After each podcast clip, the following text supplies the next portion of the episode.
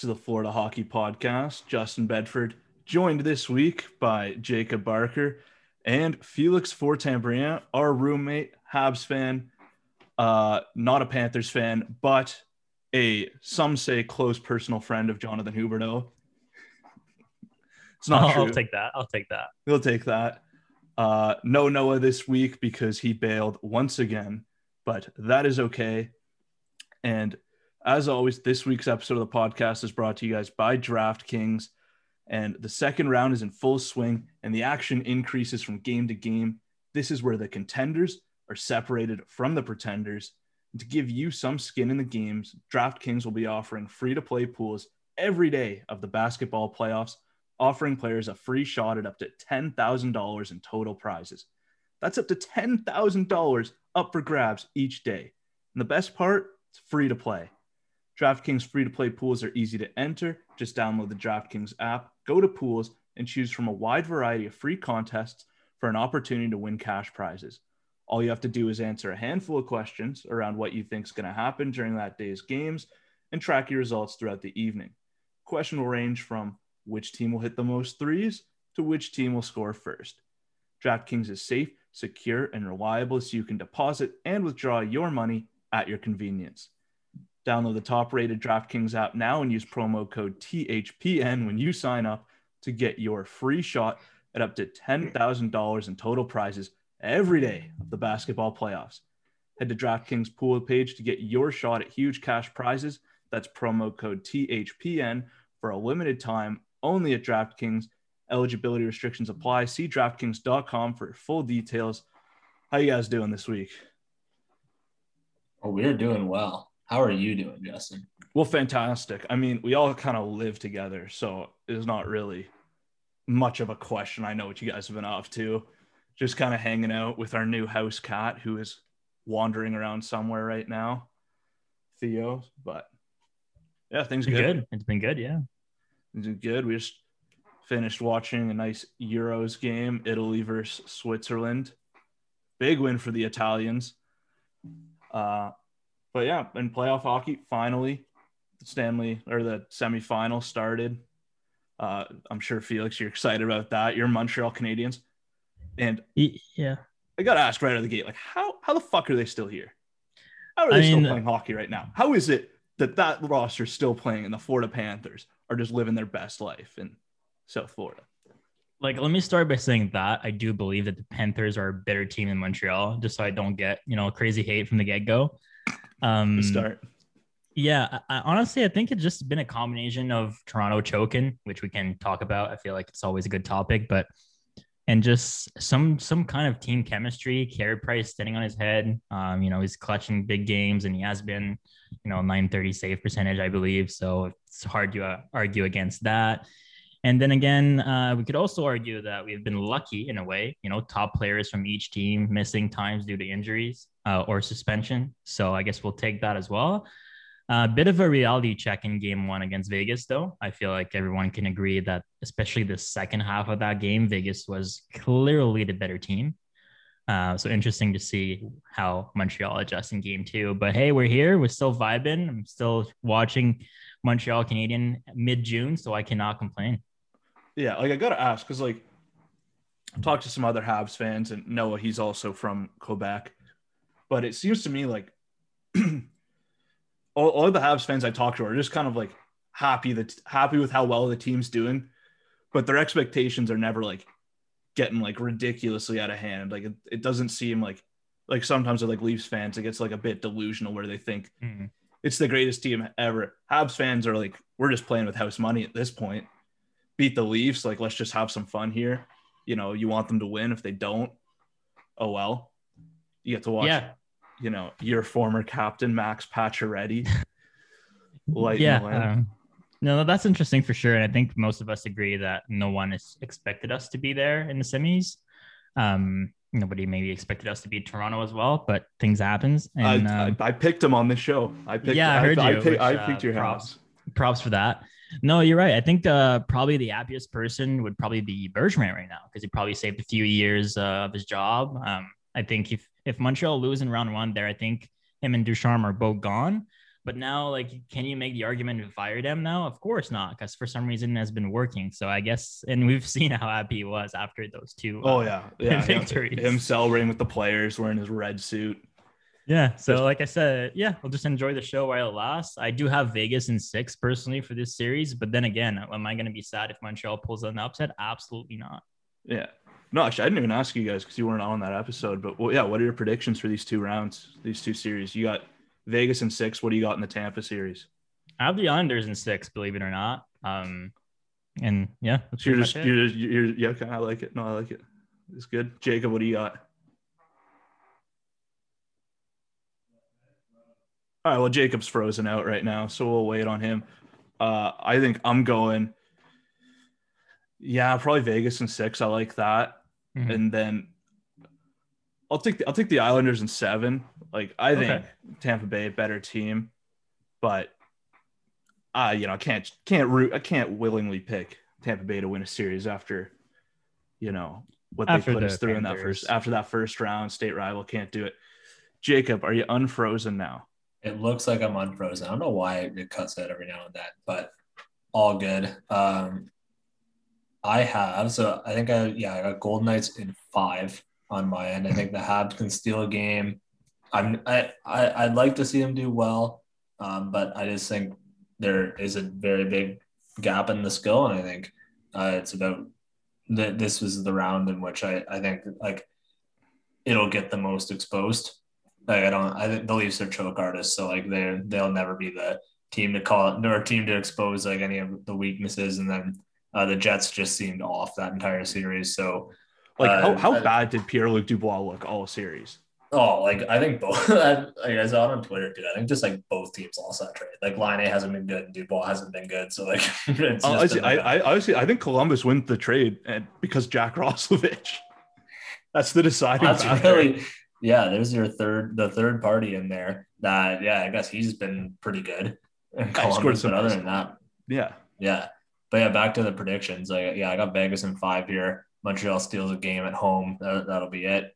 And then uh, and then the Islanders and Lightning. I'll I'll take the Lightning here. I know I I'm I'm rooting for the Islanders. I don't want uh, the Lightning to win that, but I I got Lightning in seven. I got to go in the distance. Uh, Islanders just pulling out some stupid stuff. They remind me a lot of where Ottawa was on that 2017 run with like a really bad lineup, but they play so like disciplined and organized that they're just able to just like like steal games that they have absolutely no business being in. Uh, so I got yeah, I got Lightning in seven there, and then I hope Vegas just stomps them in the final. Yeah, that would be, I think, ideal. Watching a couple former Panthers, you know, lifting the cup would always be nice. Um, Felix, the reason we you know we brought you on this episode, not just because Noah bailed, but because you sometimes in the summer golf with Jonathan Huberdeau. So I got to ask, do you have any good Jonathan Huberdeau stories for our listeners? Yeah, uh, definitely. Um, I think it's a good time to, to just share a bit of the story I had considering Huberdeau, because one of the things I always m- admire about professional athletes is the ability to just come clutch when it matters the most. And we've seen a glimpse of what Huberdeau can do in the playoffs. I think he was absolutely amazing. Um, probably arguably be like their best player alongside Barkov. Maybe you can make an argument there, but Gustav Um, Forsling, maybe. yeah. Yeah. too. I mean, we can go on and on because I mean, the whole team really. Yeah, if we're on it, might as well to go Radko Gudas as well. Like it's going down that path. Exactly. So it just like I do play him uh, occasionally, like maybe like four or five times during the summer. Um, so I occasionally like we're about the same level, I would say, golf wise, definitely not hockey wise. Wow, that that's that's wow, that's that's awfully harsh about his golf game though. I'm- no, he, I would say he's like a for those of you out there who golfs, it's probably like I would say like a five or six handicap. And when I'm playing really good, I'm probably around that range as well. So occasionally we had some bets tossing around. Um, so I remember, you know, we play um, every hole, say if you win a hole. So I was three up on 14. So there's literally four holes to play. And I was fairly very confident, right? And uh Huberdeau starts talking trash, even though he's down three, three holes. And I'm like, there's no way. I just have to tie you two holes and I'm good here, right? And he's like, and of course, like we don't make the same amount of money, right? And John Really? Makes, Yeah, make- yeah. makes a bit more than I do, I would say, just a tad. So he's like, "You want to just like bet a hundred bucks a hole for the last four holes?" And I'm like, "Well, see, Which is 100 like bucks that's like hole. nothing to him. to him is like a sack of chips. To me, it's like It's like two weeks pay. Yeah. you know?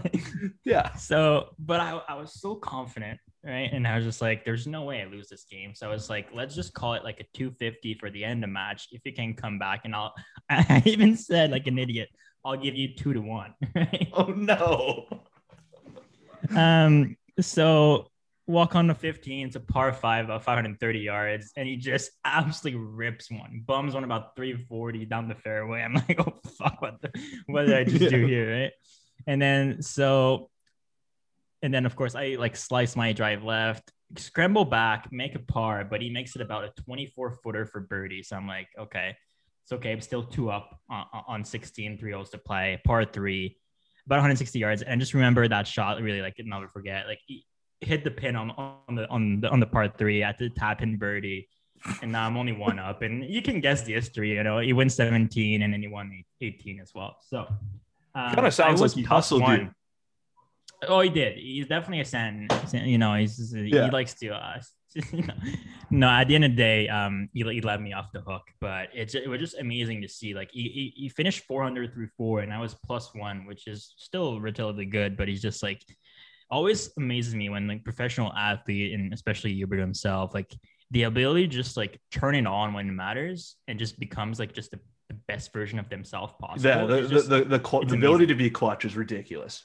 It- it's just that's that's when I saw it. It's like, yeah, this is not like your typical like Sunday round. It's just this guy when he wants to bring it on, he can bring it on, and that's what I kind of remind me when I saw him in the playoffs. He was just absolutely buzzing, and I was like, give this guy some game that matters, and he can produce for you. So Yeah, he- he's the guy like we've seen it with some players in the playoffs, some star players. I'm not going to call any of them out. Mitch Marner, who kind of just fade away as the the pressure mounts, as the moment gets a bit bigger. And even though the Panthers didn't make it out of the first round, you know, guys showed up, right?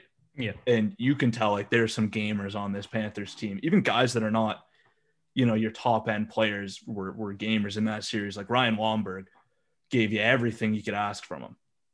absolutely, absolutely. Right. Like he scored a goal. Like that's unreal. OT winner. OT winner, Ryan Lomberg, the hero. Right. Like, he, yeah.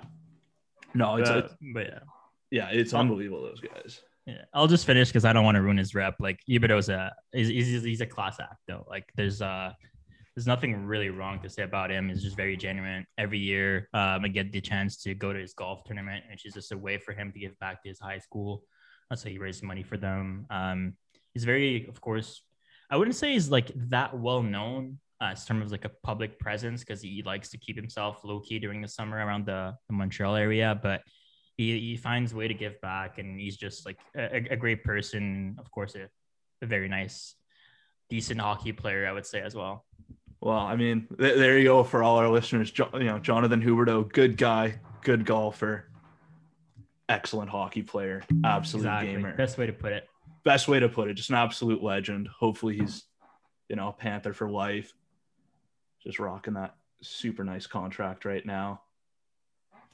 Um, yeah it's pretty good good for him too um i don't know if you want to talk about that but assist of the year, assist yeah, of the year, deservedly so. that was nasty Yeah, and realistically, he probably could have had a couple assists of the year. oh for like, sure He like he is like in my mind like top three playmaker in the league.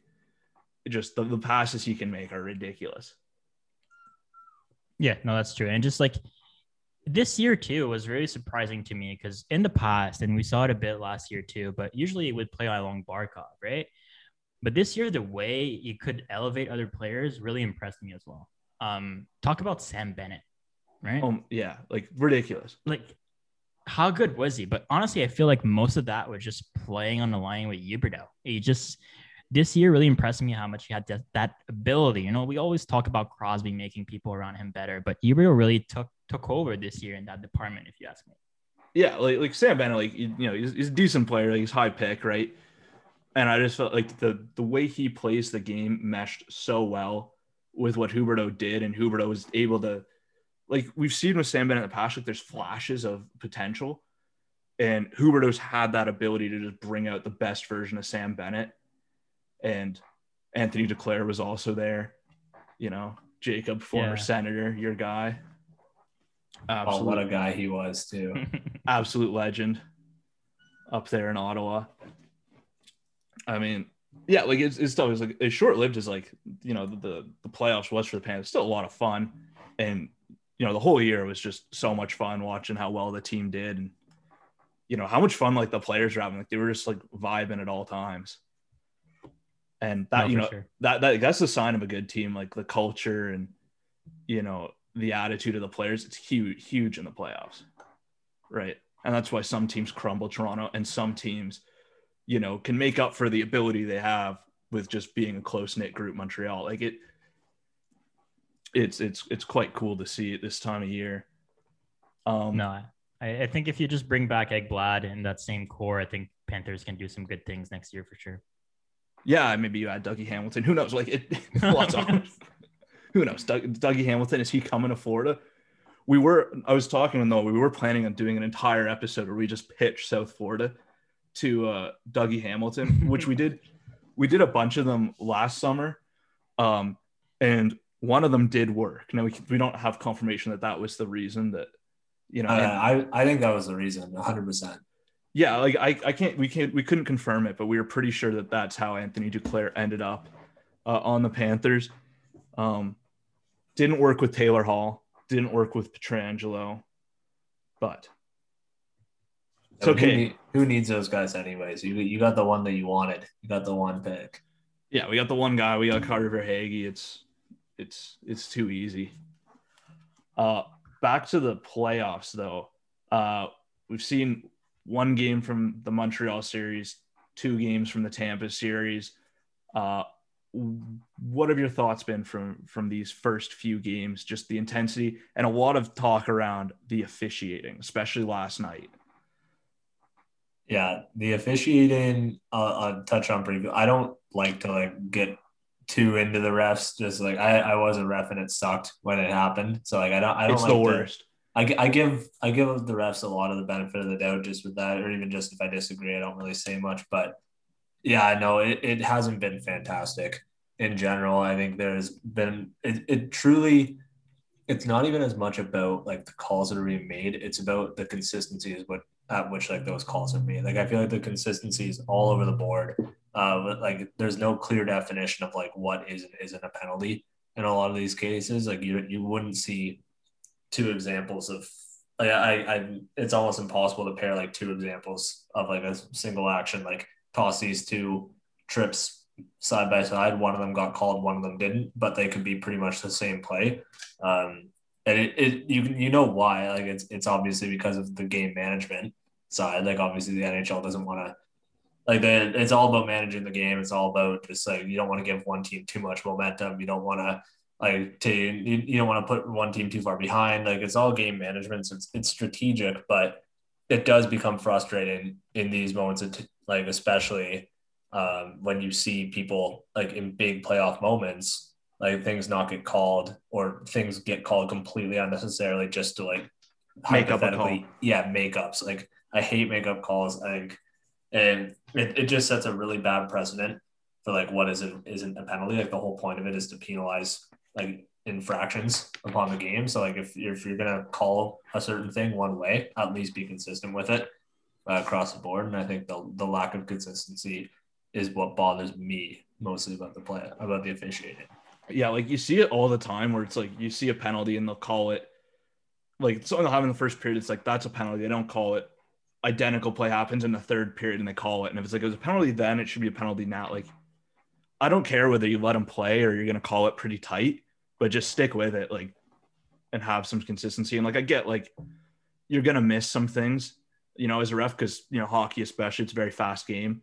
So, you know, you can't have your eyes everywhere. You're going to miss, you know, certain calls here or there, but it's just ridiculous how inconsistent it is. Yeah, no- nothing more really to add. Barker really nailed that. Um, and you as well on the follow up is just if we could have some consistent, it would be really it would be some some good playoff hockey. Because last night that that that call against uh, Point for goal interference and then that goal with six guy on the ice is just it's too much. You know, it's it's hard to kind of like, especially as a coach. And Trotz mentioned it. It just it's, it's hard to kind of like make up your mind around it. And it's like, oh, it's try to erase that and just move on from the game because that that one's you know it hurts. So Yeah, well, especially like a too many men one, like that's not even like a subjective call. Like there, it just you have too many guys out there. Like exactly, that's it's not like like oh like did he really hook him there? Did he grab onto him here? It's like no, like count them. There's six or seven guys out there. Like stuff like that. Like you you should like you got two refs out there for a reason. You should probably get the call right.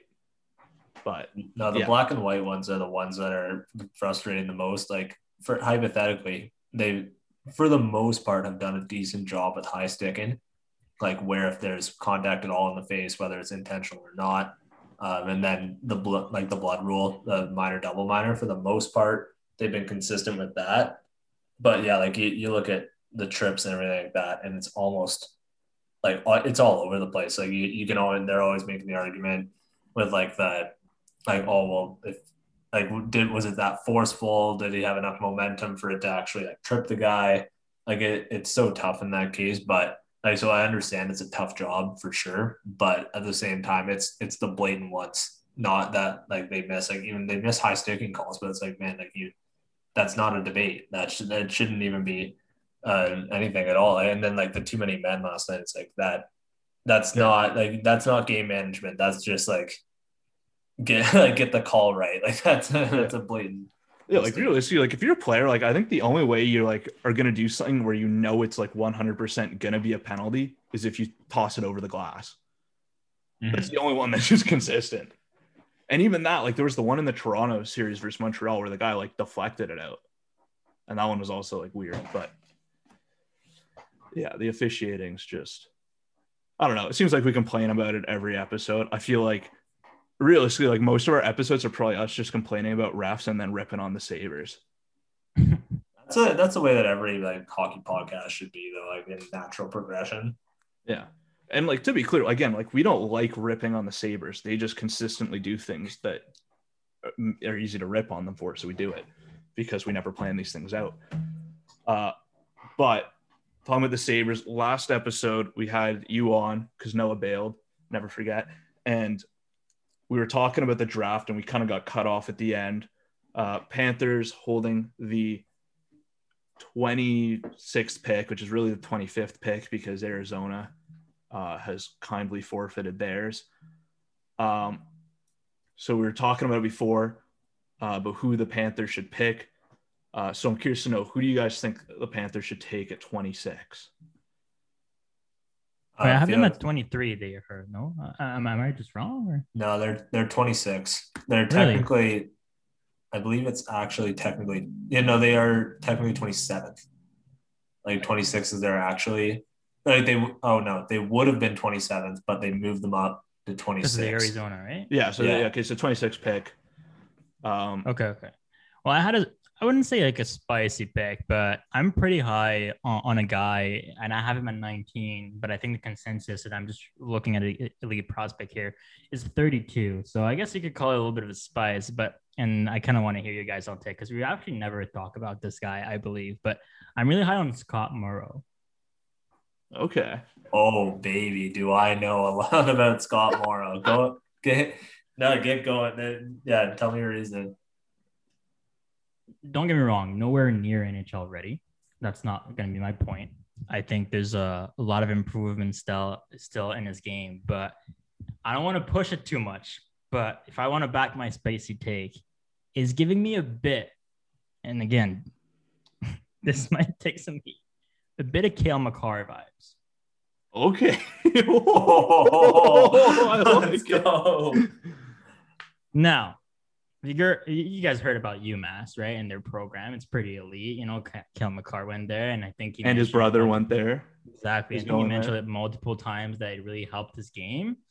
Uh, he's going there next year. Um, I, I was really happy when uh, when I heard that, and it's hard to really judge a prospect when he was playing in the you know, USHL Prep League and with all of the COVID in these days and whatnot. But I think this guy, with one or two years in the NCAA, could be a great uh, mobile defenseman for the Panthers. And I feel like it fits in, in terms of like what they could use, even though like you could argue like Gustav Forsling was great and and whatnot, but it's just like I feel like they need that kind of like transition to defenseman in their system. Well, yeah, they have uh, like no D in their system. They have like exactly. and Ludwig, and both of those guys are like fine, but and there's no like, like guy. Mm-hmm. With the resurgence of uh of Bennett and Lundell coming in, and on the wing you still have Denisenko and and Tippett. I think that that's good enough that your first pick should be a D in my opinion. So I went a little spicy. I went Scott Morrow. I like his game. Again, I like his skating a lot. Um, a lot, a lot of things to work on. He's a bit of a raw prospect, but I like him a lot, and he's gonna get that UMass UMass experience, and I can't wait to see where this guy goes. No, it's I like. Funny. No, go ahead, Justin. Oh no, you go ahead, man. I was. I was gonna tell a follow up story there because it's funny that you mentioned Scott Morrow because uh, at Dobber we are notoriously known, and not I shouldn't say we as much as Tony uh, Ferrari is known for really pushing Scott Morrow right now. Really? And like into the first that. round. You can check Tony, to, no, pushing. you can you can check uh, Tony's rankings. I'm I don't think I can get it right right now, but Scott Morrow is in the 20s in that. And I believe it's earlier rather than later for Scott. And I remember in one of our meetings, it was early-ish. It was like before most seasons had started, or they had just started. It was like September, October-ish. Uh, we were doing these rankings, and uh, Joel Henderson, who now works uh, with FC, brought this guy up and was like, we were starting to talk. We were like around the 40s. Um, and he brought this guy up. He's like, I'm not going to say that we should rank him now because not a lot of guys, like, not a lot of you would have like heard of this guy yet. Um, but for the future, we need to put Scott Morrow in, in this range or uh, in like or higher. He's like, watch this guy for the next bit. He's like, this guy, like you mentioned, while raw, has every single tool to become an elite defenseman in the NHL. The skating, the puck moving, the offensive instincts, the defensive instincts, the physicality. He's not small either for a prep league. He's what six two right now. I believe, um, yeah. Yeah, this guy. I, I can't believe we forgot him last week, Justin. I should have known that because we were last last. Yeah, that's uh, on you. You're you're the yeah. you're the draft guy. I'm. I it, it's I just because, show up here. It's because Morrow's just outside on mine. Actually, oh, I might. Oh no, sorry, I moved uh, Morrow up. Scott Morrow's thirty on my board, so he's if the Panthers are picking at twenty six, that's completely fine. Is he uh, is, is he from Shattuck St. Mary's? Yep. Yeah. So going Where from else would he be from? Yeah. like so he's going from one of development high school. It's one of the best development colleges. to one of the best development teams in the Florida Panthers potentially. But yeah, no, I think like this guy from the bat has always just been like flying under the radar, uh, quietly. It's because of the league, and it's fair. It is a fair concern to be like trying to judge someone in a high school slash USHL mm-hmm. prep loop. Like as you said, it is it is challenging, but uh, at the same time, that's where you just look for the tools. Like don't look as much about like the the stuff that he does with a ton of space. Look at the little things, like just look at the look at look at the building blocks, and then know as a franchise, and in this case in Florida, if you trust your player development, you trust the location that they're going to, and UMass is a great uh, location for that. And like I, I think he's very, very much worth a first round pick. And and I think the Panthers at 26 is a really good landing spot for him. Yeah, and like it is one of those drafts where anytime you got a guy with like raw tools, like you got to be at least somewhat interested, just because there's so much unknown. It's like, all right, well, this guy we know what he can do, and there's a lot to like. Uh, so he could be, you know, a really nice, nice pick for the Panthers there. I mean, I think I'm a bit undecided when looking at it. Like, I think it's tough. Like, I think defense probably like got to be your priority just based on your prospect pool. Mm-hmm. And if there's ever year just go positional, go D but at the same time, like if there's you know there's some some pretty good forwards that are ranked you know a little bit outside the Panthers zone. If one of those guys falls, and is available when the Panthers are picking, like I don't mind that either at all. Like there there's some forwards that I you know I, I really like in this draft that I think could be players, but I mean I'm gonna for me personally I'm gonna stick with Danil Chaika, who we talked about a little bit last week. Uh, again, kind of I I love the raw tools of the guy. I think he is that kind of modern two way defenseman. He's got size, you know, he can do different things. So I think of all the defensemen that are going to be around in that range, he's he, he's my guy for sure. But I'm curious to know what you got, Barker. Yeah, I mean, now that yeah, I again, like I said, I forgot about Scott Morrow. He's uh he's ranked 22 on our board at Dobber. So technically, wow. if you if you're splitting the difference between like Felix Dobber and I here, he, he, falls like pretty much right on where the Panthers that would be in. Uh, for for this pick again, yeah, if I'm gonna go defense, I like Chaika and Morrow for that. I think I I have the sneaking suspicion Chaika is gonna go too early. Like is gonna be a top 20 pick just because of the raw tools. People know who he is. He's played in the World Juniors. Like he, he's been he's been around a while. Like, yeah, he's been he's, on the radar for a while. Yeah, he's raw, but he's a familiar pick. You've seen so he's a, lot, so. yeah, and they're like so, for a lot of teams, like he's a guy like you would have seen a lot more than some other guys.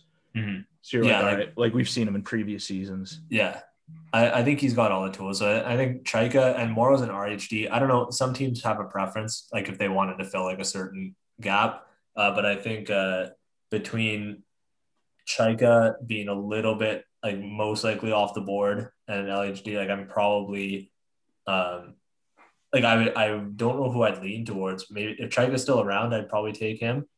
Uh, but Scott Morrow would give me a really like that would be a tough discussion in the war room. That would be like a I that might just be like a game time decision for that because I think more I think Morrow is more likely to be around at that pick than yeah, no, like yeah, like I, I could almost like guarantee you like mm-hmm. Morrow's probably there. Yeah, the sleeper pick for a defenseman here Again, it completely depends on range. This guy could just, again, out of familiarity, get taken closer to 10 than anywhere else, but he could also fall outside the first round, and that's Carson Lambos.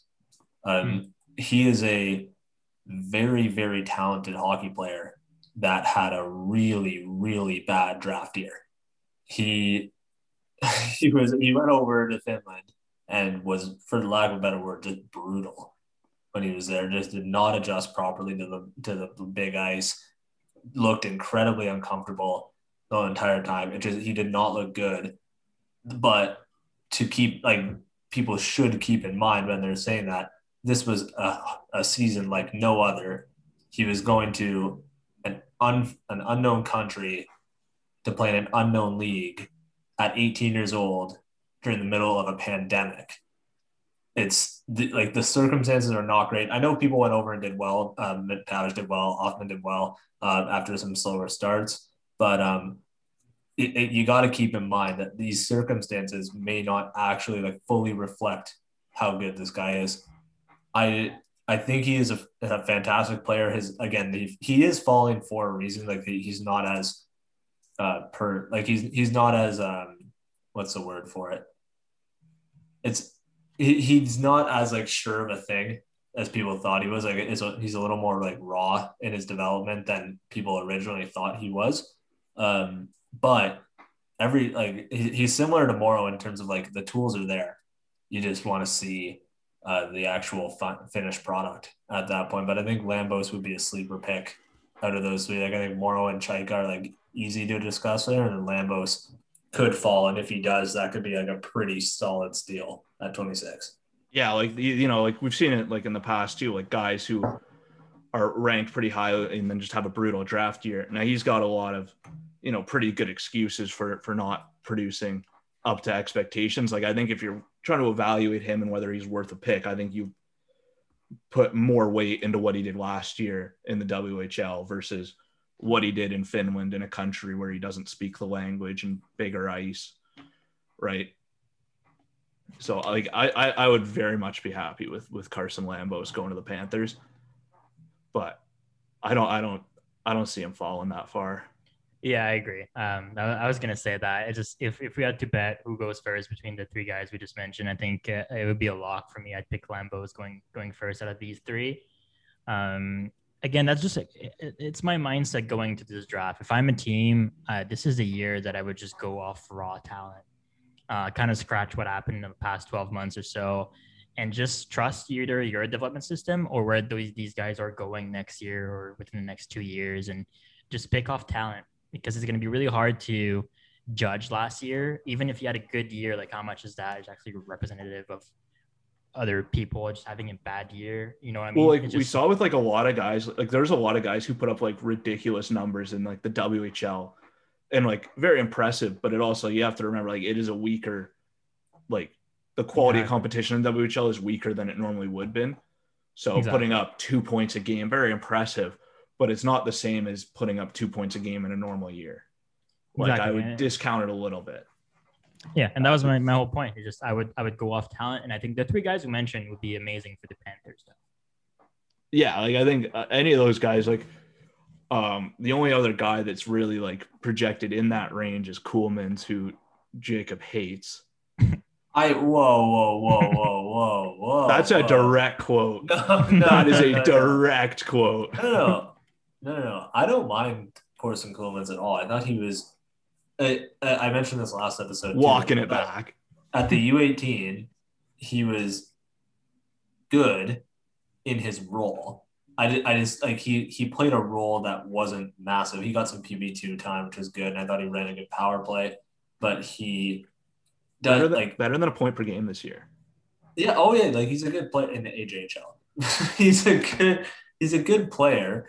Um, I just yeah, it's it's a, it's the same kind of concerns with Scott Morrow with Ceulemans. It's just like it's not a league that I'm too familiar with knowing like in terms of like what are good performance standards to judge a player by. I just His is very good. Is very good. He's oh he's, he's putting up fantastic numbers in like in the AJHL. It's just I it, it's a league where like the point totals don't necessarily tell the whole story and it's tough to actually like evaluate how good he he is. I but the raw tools are there and I thought he had a like I said he had a good U18 uh, where he did well based on what he was asked to do, uh, which isn't wasn't like a massive role. Um, but yeah, I think I think overall he's a guy that like I I would look at for sure at this pick. It's just for me, it's the same or it's the same. It would be the same debate as uh, Scott Morrow. It would just be how how sure how sure are we that he has all the tools to be an NHL defenseman, and I wouldn't be as concerned about like point totals or anything like that. So just to kind of like prove your point of what you just said, like you don't know how to like judging the AJHL, tough to value uh, certain things, especially with the defensemen. Last year, last draft, Florida Panthers dive into the AJHL system, take Michael Benning with one of their picks in third or fourth round. Michael Benning, who had the same number of points and the same number of games as Cale Makar in his draft year.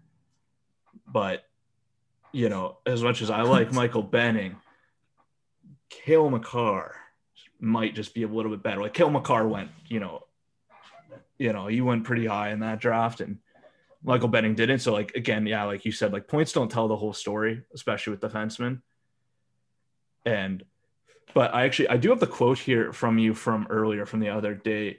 Um, There it go. is Corson Ceulemans is an absolute liability and not a good hockey player, just like every other AJHL player ever. End quote. Wow, Barker. I That's a tough refuse to believe that happened. That's a tough look. I refuse to believe that ever happened. That's that, that those are your words. Um And No, take them away. I'm, I'm gonna lose my job.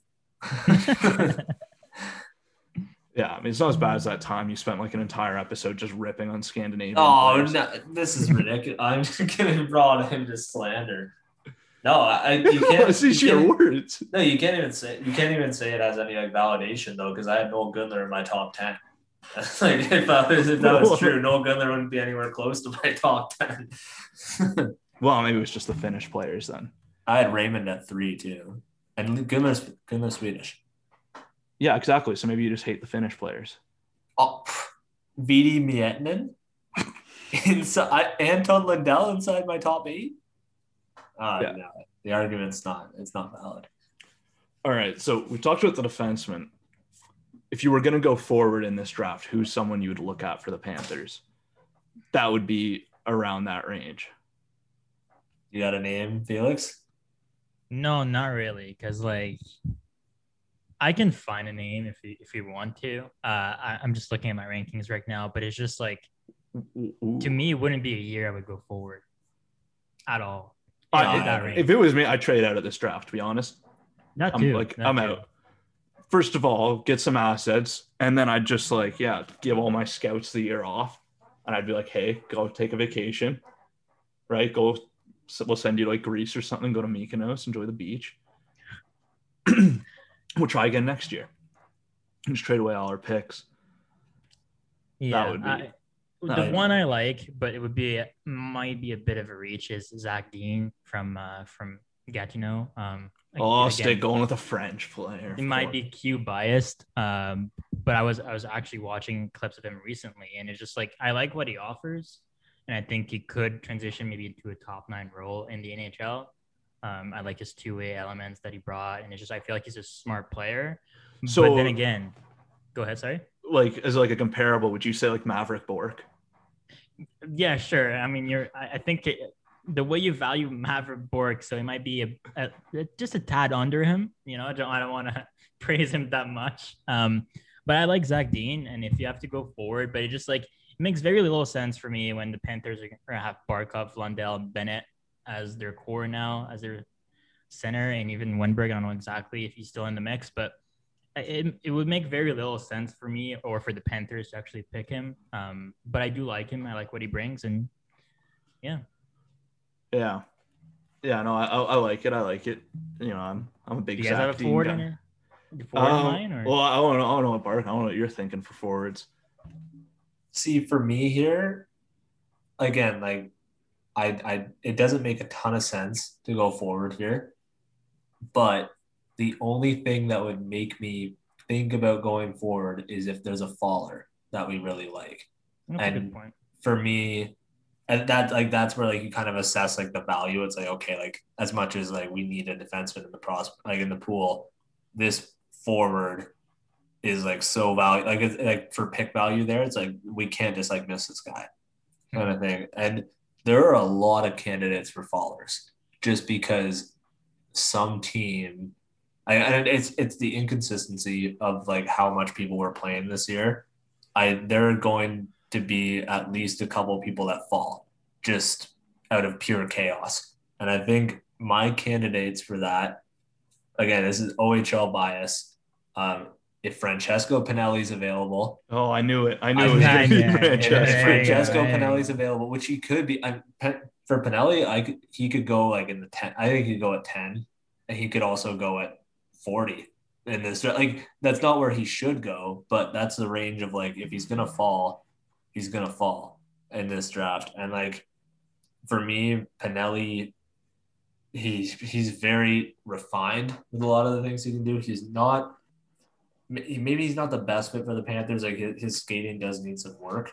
Uh, And just- yeah, and the Panthers, top- all they do is skate. yeah, it's top speed. That that's the issue. Yeah, if you can has skate, you're Panthers. Yeah. Perfect. Pin- Pinelli has a lot of tools. And he- he's a really good player. It's just he's more refined in like his actual like his skills than most prospects would be at this point. Uh, with the exception of skating, it's just top speed. His agility's fine. He's just not the fastest player, uh, which is a little bit of a problem for the Panthers system because you guys are a very quick moving team. Uh, so if we're gonna go that way, uh, this guy, I don't even know if you can really call him a faller because this is about the range that he is in. Uh, but if you want to go speed, if you want to go Panthers hockey, I think Logan Stankoven fits the bill. Uh, he is a quick, quick player. He's got a ton of skill. You know, he, he would be a plug and play kind of guy where like this guy can go play anywhere inside your top nine and just skate and contribute all the time. I haven't seen a ton of like the actual play driving. He can do it when he's with To his me- WHL yeah, to- team, but To me, he's just like one of those like you can put like you put him on a skill gun just to be that like relentless presence, like to be, you know, like a Zach Hyman for for any you know Leafs fans, like a guy who will just like he'll give you 110 percent, like he'll always be going. You know, he's not going to drive play, but he'll do a lot of things that allow other guys to to play their game better. So I Yeah. see some of that in in Stankoven. Um, just curious though with Pinelli, do you have like a comparable for you know any of our listeners? Because I'm sure you know they haven't watched a bunch of him, and I know comparables always suck. But is there stylistically anyone you kind of see him resembling? Oh, a comparable is tough for Pinelli. Um, if I had, I could I could spend some time and find a pretty good one. Um, but I'm just trying to I'm trying to think of like Zach Hyman one's decent. I think that's that's kind of up the alley of what he would be about. Just like a, a relentless player, good skill, but nothing like out of uh, out of nowhere. Felix, do, do you have a comparable for Pinelli? Um, I, I direct no. I think he brings you a mix. If you want to like bring it closer to the pen, there's a mix of Hyman and a mix of maybe Alex Wennberg. Um, not the fastest players, but I think what's underlining about him is he's a really good playmaker. And I don't think he falls because of how great a U18 he had. Um, again, that team was really stacked with Shane Wright, Connor Bedard, and whatnot. But it's just like I, I don't. I, I, I love him, and I, but I have him at I have him at 18. So I was like, that's a bit too much of like it would have to fall like eight ranks. Um, like then again, like I have Scott at, at 19, but that's just a hot take, right? So that's why I was kind of I was sure I can afford that one, but um, yeah, so I like your a bit of a Zach Hyman, but I feel like he's he has a bit more skill than than, than Zach Hyman. So a mix of him and Wennberg, I feel would be what I would say to kind of like bring it down to Panthers kind of a comparable. No, I like that. I like that. No, he's he's solid. Um, Justin, you have a guy for us or what? Do I have a guy? Lots of guys. well, like the guy I, I love, he's not going to be there, I don't think, but Brennan Othmann okay. from the Flint Firebirds. I mean, the guy's electric. He's one of those guys, like to give you a comparable, right? Like, uh, it's so tricky. like, I've got, I've got I know, like the like. Okay, I'll, I want to hear the story after. But to me, like when yeah. I watch him play, like it's not all the time, but there's some times, and I swear I'm watching like Nikita Kucherov. It's that level. right. I mean, sure, sure but like Nikita Kucherov light, so like a Tyler Johnson maybe. Okay. But uh, what's your Brennan Othmann story? I'm curious. Yeah, it's just I was able to like I had the opportunity to hop on a podcast with him with Tony uh, with our Dobber Draftcast, and he again I, I don't think he's gonna fall. Like he's the eighth ranked North American skater by Central Scouting. That in itself is usually enough to drive him up for most teams. And then he, and he was just, he was a high pick in the OHL too. Yeah, and he was so good for the for Canada in the U18s. Mm. He was so good. I think this guy's going to be an absolute baller in the NHL. Uh, so I don't think he falls. I think he's probably going inside the top twenty, leaning close like around fifteen is where uh, I would be looking at him. But if he falls, like from what I talked with like when when he was talking to us, we were doing a little thing like Tony likes to do. It's like um, it's, I forget what it's called. A game tape with Tony, I believe. Uh, but it's on YouTube and it's they're sweet videos because he talks with these pro with these prospects and actually breaks down their game with them. And I was on the call with Othmann, and this guy is the most detail oriented guy I have met in this draft he knew and from like a memory perspective too like we we were doing this on the second day of world juniors and we were talking about games that happened like a month ago and we're looking and we'll talk and we'll be like oh so like we'll pull up this play and be as we're playing it he's like yeah i know exactly what happened here.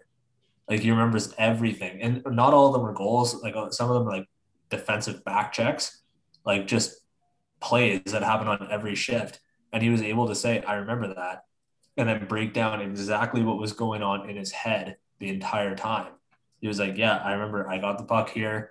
I got a quick glance. I was thinking shot, uh, but then I saw in the corner of my teammate. Like he he is so detail oriented on top of his just relentless style of play.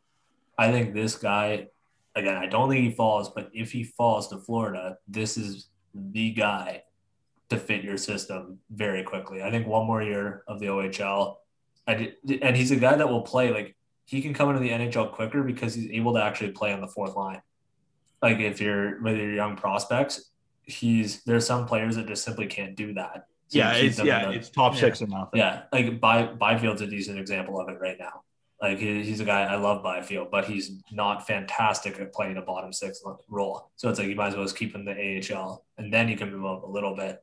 Uh, but no, like Othmann can come into the NHL quicker because he is going to play on that fourth line and play a fantastic role during that. But when his time comes to come to the second line, first line, he will be he'll he'll step up. He'll do exactly what he like wants. Kucherov, So, yeah. yeah. Yeah, like I like I I, I really like Brennan Othmann. I don't see him being there, so that's not maybe a realistic type of target. Um, like some of the other forwards, like a lot of the forwards that are kind of projected to go in the Panthers range aren't that exciting to me. Mhm. Like, uh, I've seen, and I haven't seen that much of many of them either. Like, I've seen a lot of like Mackie Samoskevich, which who would almost certainly be there. Um, I think he's got some underrated skill there. Don't know if it's a ton of high end production. He's coming from the USHL. I don't know if I'd go that route, but he would almost certainly be on the board. Um, if you want a guy who's just easy to draw comparable, Colton Dach, just compare him right to his brother Kirby. Um, so that's that's an easy comparable right there. Just Kirby Dach light. oh yeah, light emphasis on light. Well, yeah, it's like a light beer. It's not quite a beer. You know, it's, still, it's still, it's still, it's still fine. I wouldn't Right. be surprised if Colton Dach went at the end of the first round. Like he, I've seen him in a couple mock drafts. It's scary. Like it, there's always one guy that like will go way too high, and just because of either name recognition or just like And if there was ever a draft for that to happen, to be this one, it'd be like, oh, yeah, we didn't watch Col- anyone, but this Colton is got should not. Yeah, Colton Dach should not. Let me make that clear. He should not be in the end of the first round, but he would be like one of those guys that just like unnecessarily gets into the first round just because of certainty and name recognition. Yeah, yeah, and then like, I think either way, like, I th- yeah, I think like a big thing for me in this draft would either be taking a guy who like is pretty raw but has some like ability, or just taking guys that you know are going to like good places for development. Like if you're taking, you know, a guy who's maybe going to play college hockey next year, like that's a great way for a player to develop. Like those college programs are insane. The resources they have to to get bigger, stronger, huge, and you're playing against guys who are older too than as opposed to like the OHL. Same thing with like guys playing in Europe, uh, which we've seen the Panthers do a lot of drafting from from Europe. Uh, obviously, you know Anton Lundell last year, and then uh, Emil Heinemann, who uh, was shipped off to Calgary. Uh, but I don't think anyone's too upset about that. I'm upset about it. I don't know why you're upset about it. You've Psychopath. Psychopath. you, you were all in on Emil Heinemann. I drafted Emil Heinemann in my fantasy keeper league. He was a seventh round pick. Yeah, It's worth it. It was worth Absolutely. How's, worth how's it, that absolutely turning worth out for you? it. It's been it's been great. It's been great. We're on the we're on the come up. Yeah. So like, yeah, he's great. Yeah, Emil Heinemann, fantastic player. Or like, yeah, and then like, yeah. So I'd take like, you know, if there's a European player who falls, like, I'd be all over that. Uh, yeah. Kind of a. I feel like we've talked about it before, uh, Justin, even Felix. I wonder if we've talked about this too. But for me, I think my draft philosophy, obviously, first couple rounds, you take like take the guys you like, go from there, and then after that, I don't know, just because of the, uh, just because of the entry level con like the LC rules, Hmm. I don't think outside of the third round, unless there's a guy that I really, really like for a spot that I know is going to be like good and signed like signed within two years, I don't think I would be drafting people out of the CHL outside of the third round. And the reason being, from that development perspective, guys that are going to college, guys that are going to Europe, all of those you have four years to sign them. But with CHL players, you have two. Again, it's not a huge deal, but when it comes to just actual contract management and going through that perspective, giving players a longer time to develop, the odds of a player developing into something in the NHL outside the third round, what was it? We did this, it, it drops off significantly. Oh yeah. yeah, I read the number. It's low. It's Yeah. very, very low. The, the first round's pretty high. The second round has a pretty big fallout. And then rounds through three through seven, the odds of like getting someone are low. So for me, I'm looking to buy the most amount of development time possible for my players. And where they can play, we can move them around. It's all good. We don't have to worry about ELC stuff. Oh, it's all just um, like it, it's an underrated part. I I remember like us talking to an NHL scout and they said like given as much as the CHL is a good year, like two years is usually enough to tell if a player is going to be good or not. I, there are a lot of instances where it's like we don't really get a ton of time to know if this guy's going to actually be something and you have to use a contract and for teams that have a lot of contracts on the books it's not ideal to have like to be that much that being that much of a time crunch so it's it's an interesting concept that goes kind of under the radar a lot but yeah the the management of that like i'd be looking for a lot of high school certainly not high school a lot of college players and, and then a lot even instead of the USHL works, and then yeah, all of Europe for for the four years as well. Yeah, like I think like even in like the first round, like if there's two guys like that I like pretty much about the same, like I'm gonna take the guy that is gonna you know play call who's playing college, who's playing in Europe. And one of the teams that does that really, really well was the Colorado Avalanche, who have taken Cale Makar, Tyson Jost, Alex Newhook. Um, they had Sampo Ranta from Finland they've taken they've made and I think I read an article that was like a cognizant thing is that they want those development years because now like Cale Makar is two years at UMass, huge for his development, but it also pushed back his ELC expiry, which has been huge for them and allowed them to bring in some pretty good players last year and have the space to do that. Didn't ultimately work out, but you can see how that thinking has influenced how good that team is. Yeah, and like like I said, it's it's not a like it's not a slight against the uh, the CHL because the CHL is still a top development league, um, and in the first round, I'm not as worried about it because most of those guys like Daniil Chaika, we're gonna know whether he's gonna be like a good NHLer or not in at least two years, like minimum, like max two years. Like it, it's for a lot of the top talent, you're gonna figure it out pretty quickly. It's yeah. more about like the ones that you're looking to develop into roles. Those are like the the ones like mostly you're just looking to see if they have anything or they have one one or two tools and you're looking to develop a third, you know, like money ball, yeah. yeah, something like that. But yeah, no, like mm-hmm. I for those guys, that's where I'm really looking to buy development years. And I'm looking to just trust the the location or the program, like where they're going to play their hockey, and then having faith in my own uh, development staff. Yeah, so we made all our you know prediction or like our, our you know who we like uh, for the Panthers. Uh, just want to end off. Who is your actual prediction for who you think ends up in a Panthers sweater in the 2021 NHL draft? Not who you want, but who you think. Um, well, this is really hard. Um, well, it's very hard because. Well, yeah, um, and when you're so late in the draft, you have no idea who, and you're you have no idea who's going to be there. So it's a total like, shot in the dark. But if one of us I, gets it, yeah. if one of us gets it right, though, it's unreal. It's unreal. Yeah, but, but that's my it. point. The percentage already so low. I might as well stick with my guy Scott Morrow. You know what I mean? Just like, what if I say someone else and it's actually Scott Morrow? I'm gonna look like such a dumbass. So like, honestly, I have to stick with my guy. Like the, the odds are just so low. I'm sticking with Scott Morrow. I feel like he's gonna be a great fit for that system. Has the speed for it. I love the guy, so I'm sticking with him. I, no, I like it. I like it. I think it'd be a great pick uh, Barker, who you got. Who do you think ends up wearing that gorgeous Panthers red and gold on draft? I mean, I, I like Felix, Felix's uh, philosophy there. I, I got to stick with one of the guys I listed. I was going to go a little off, a little off there, but I think I'm going to go as much as they shouldn't. I'm going to go with Logan Stankoven. I think he really, even though he is a forward, he really fits the Panthers style of play. And if there are a lot like like we saw last year, if defense start going like unnecessarily high for some reason, uh, just because they're defensemen, like we had talked about the the range is kind of a gap. Like there's a ton of like top end defensemen yeah. that are available inside the top ten, and then a bunch of defensemen that are like, available like 22 and beyond. So like if if teams in that 10 to 22 gaps are like unnecessarily taking defensemen and there aren't isn't one I like, I think you go for the system you know, or you go for someone you know is going to fit really well. And I think Stankoven fits the bill for the Panthers. No, I like, yeah, he'd be. I mean, I've, I've watched him a bunch in the dub, and he's, he's got a good motor on him. Fair enough. So, Justin, what's your call? Well, obviously my pick for who I'd want would be Danil Chaika. Who do I think ends up in a Panthers uniform though?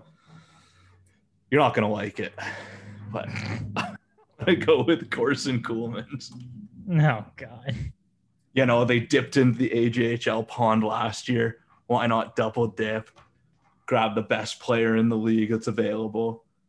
Um, do I like? I don't think it's a great pick, but I just you know one of those guys like you know some players just look at him like yeah this guy just looks like a panther and to me that that's Corson Ceulemans fits it to a. T. I see a bit of Noah Juulsen in his game oh, Panther. Oh, I, I, can, I can talk to you about no, you so I see that being an almost identical pick development and process as Noah Juulsen so and then it's gonna be Corson Ceulemans and he'll be on waivers in like five years I can see that. That's so rude questions. we will not hear of Carson Cool. You got to respect the take, though. You got to respect it. wasn't the usually you, you pick, you pick Corson Ceulemans right and then you rip them so if you if they do pick him look genius and then if he pa- doesn't pan you also look fine so it's it's perfect oh, yeah. but No, I mean I, I hope he. I hope I hope he's good if he's in the on the Panthers if he's anywhere else I don't really care that much but uh True. we true yeah so we, we'll, we'll see you know drafts when is the draft in a month month and a bit Five Alright. weeks ish.